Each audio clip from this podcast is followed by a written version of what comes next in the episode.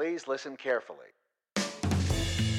Hello and welcome to Caveat Realtor with Virginia Realtors, where we discuss the real issues that realtors face.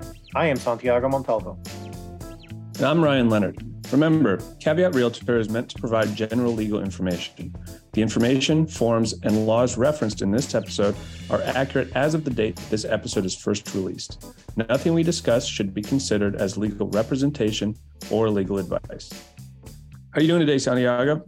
I'm doing pretty good, Ryan. You know, how's it going out there? Pretty good. Uh, got some snow today, first of the year. That was kind of interesting. That is true. It was almost going to be a snowless winter, but here we are. Yeah. Thank you for joining us today.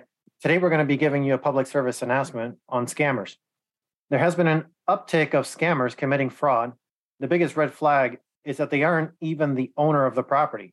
It's really just a scammer. What does this look like? A scammer will do a title search of an area.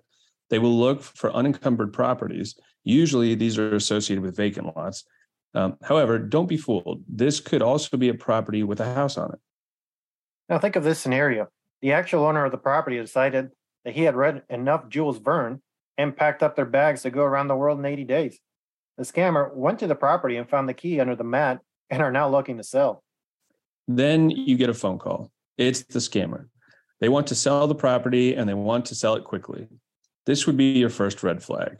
Granted, a seller wanting to sell quickly is not by itself a red flag, but this should trigger you to do a title search and get a copy of their identification. But the scammer won't meet you in person.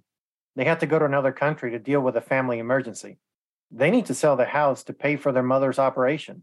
They absolutely need this money quickly, or else she will perish. That should be your second red flag. While these things do happen, at this point, you really need to be doing your due diligence and checking to see if they can even sell the property. Well, you asked for his documentation, and the scammer provided it, but it's barely legible. It looks like something that was very poorly scanned. This should be another red flag. At this juncture, you should request an in person meeting. The scammer will come up with all sorts of excuses as to why they can't come and meet you. Their mother took a turn for the worst. You and you really need to help them to sell the property for her sake. Uh, one thing you could do is run their phone number on one of the many services out there to help verify their identity. That may be enough to alert you that the phone number is registered to a scammer, not the actual owner. As a listing agent, you should be doing your due diligence to make sure that the seller is actually the real owner of the property. Using those services will at least provide a net to catch the spammers. What wouldn't work is just declaring someone a scammer just because they have an out of state phone number. From a matter of personal knowledge, if one of our attorneys decides to sell their house, they will call you from a Colorado number. And that would be me. And another red flag may be that the seller demands that it only be a cash buyer. Now, this all by itself is not necessarily a red flag. However, combine it with the seller wants to sell the property under market value. Now, that is more likely that they are a scammer. Well, we've gotten to this point, and maybe you asked for the documentation, and even though barely legible, you decided to go forward. Or maybe you didn't do your due diligence at all, in which case you may land yourself in hot water later. Either way, you listed the property. Now you're getting calls from selling agents or the general public. They want to buy the property and the offers are pouring in. You present them to the scammer. If there are contingencies, it is likely that the scammer will make concessions or lower the price even more as a counter to have them removed. Another red flag. The scammer just wants this deal done as quickly as possible. They might even tell you that they do not require or want an EMD. You go along with it, not a problem. The scammer knows you work for commissions, so they are doing everything possible to entice you as well. So then the scammer goes and accepts an offer. The offer is moving along, but not fast enough for their liking. They will then put a lot of pressure on you to speed it through. They will also offer you incentives, such as an increase in commission. Again, the scammer wants this done as quickly as possible.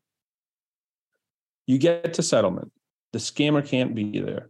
Not a problem, says the scammer.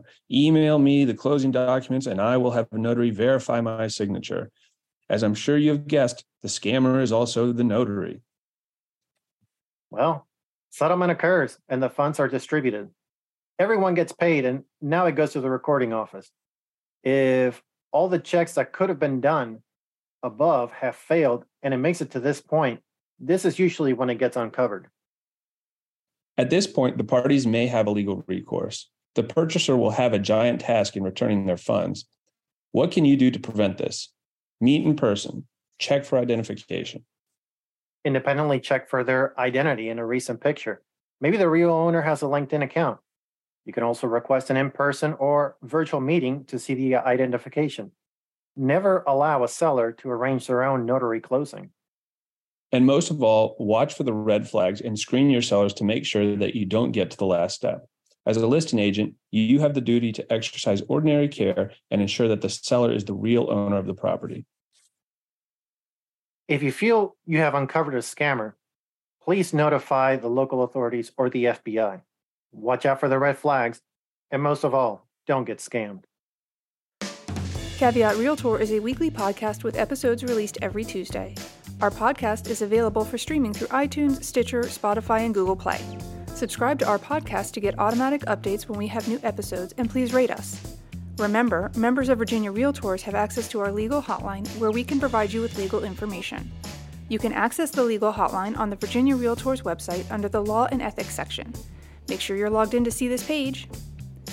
Although the members of this podcast are attorneys, the legal information in this program is not a substitute for personalized legal advice from an attorney licensed to practice in your jurisdiction. The information provided by Virginia Realtors is general reference work as a public service and does not constitute solicitation or provision of legal advice. We provide this general legal information on an as is basis. We make no warranties and disclaim liability for damages resulting from its use. Legal advice must be tailored to the specific circumstances of each case, and laws are constantly changing. The information provided in this program should not be used as a substitute for the advice of competent counsel. This has been a production of Virginia Realtors, copyright 2023. This podcast features the song Please Listen Carefully by Jahzzar, available under a Creative Commons Attribution Share Alike license.